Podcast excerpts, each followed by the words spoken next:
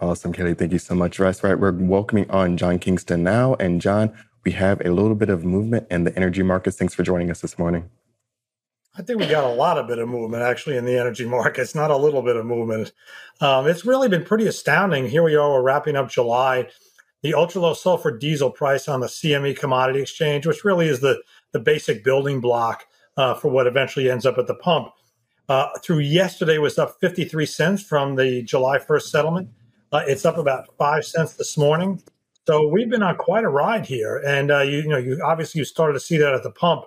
The DOE EIA number that's used as the ba- basis for most benchmark, most excuse me, basis for most fuel surcharges, was up 9.9 cents uh, when it was posted on Monday. Now there are two ways to look at that. 9.9 cents is nothing compared to some of the one week upward movements that we've had since Russia invaded Ukraine.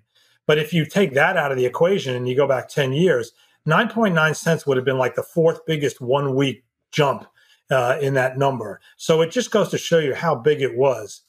Here's the thing there's really no news here. Like, there's no big interruptions. We haven't had a hurricane. We didn't have a country lose several hundred thousand barrels of, of supply.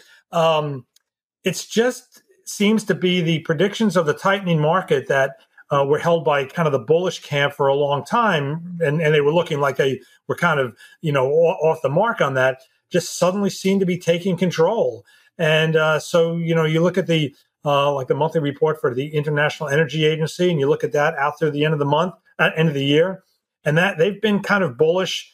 They don't predict prices, but they've been kind of bullish on the supply demand balance for several months now, and you know, it looks to me like the market is starting to take them at their word, and that's been driving the price up. Um, the dollar has been a factor. You know, the, the, the dollar moves down and prices move up. Um, and dollar did move down for most of July, but the dollar's up the last couple of days, and the price of oil is still up. So um, we seem to have kind of a really like a secular run here that is based on at least expectations of supply and demand rather than any kind of news driven rally. John, I think this is super interesting. Again, I was reading your article that you put out earlier this week. And as you mentioned, there was no major news that backed these changes. It just kind of seemed like they're happening out of the blue. We're also seeing a narrowing of the spread between the retail and the rack prices. Can you talk a little bit about that? And that's kind of continuing on its trend that we've been seeing for the last couple months. Yeah, well, this is this is very significant, really, because you know what you pay at the pump is going to be built on you know several building blocks. Uh, obviously, it's going to be obviously the price of crude is the starting point, but then the, the, the futures price of diesel uh, that you see on the CME, then what is the spread between that and physical diesel in the key markets, say the Gulf Coast, uh, the Gulf Coast, the Atlantic Coast, et cetera? Um, and then how does that that translates into wholesale numbers? And then what kind of speed are retailers moving their prices at relative to the wholesale prices that they have to pay? And the fact is, as we've been moving up in the because the, the wholesale market tracks the futures market pretty closely.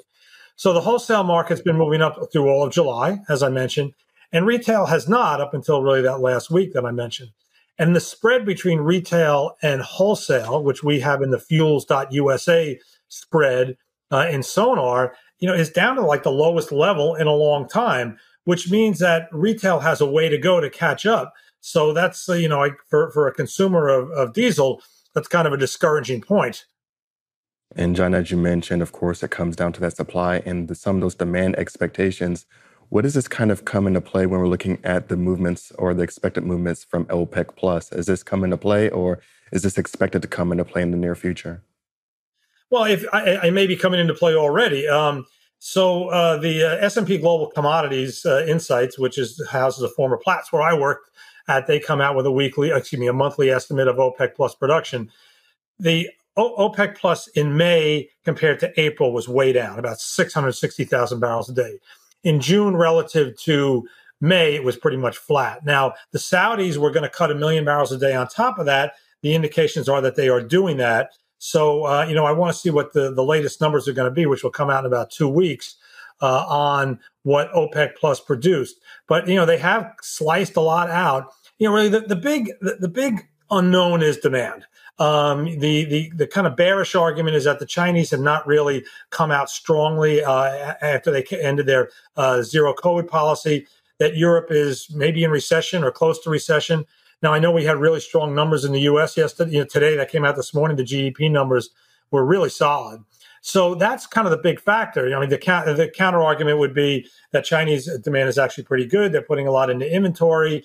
Uh, U.S. numbers are are very strong. The other thing is the U.S. production, based on the weekly numbers, is down about just on crude is down about 200,000 barrels a day over the last few weeks.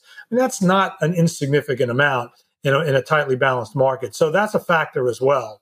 Uh, so yeah, we're, we're, we're, we're not driving on the news. We're driving on the perceptions or the reality of what the supply demand balance is. So, John, you always mention, of course, looking forward to winter and what winter could possibly bring as people uh, set to set up their heating oil stores and things like that to get them through the winter.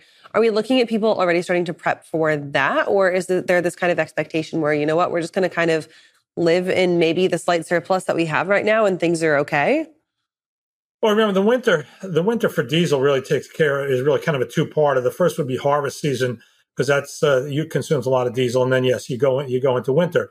Diesel inventories in the U.S. are not as low as they were a year ago because they were really low uh, going into winter last year. And you know, if you remember, that's what resulted in the five dollar diesel prices. That was a key factor. Uh, they are higher than they were a year ago. They are lower than where they have been historically for this time of year. Uh, the latest numbers were pretty much flat from the prior week. And really, you should be building at this point. You talked about the heat before, Kaylee. Uh, there are some some indications that that the hot weather is maybe affecting some refinery operations down in the Gulf.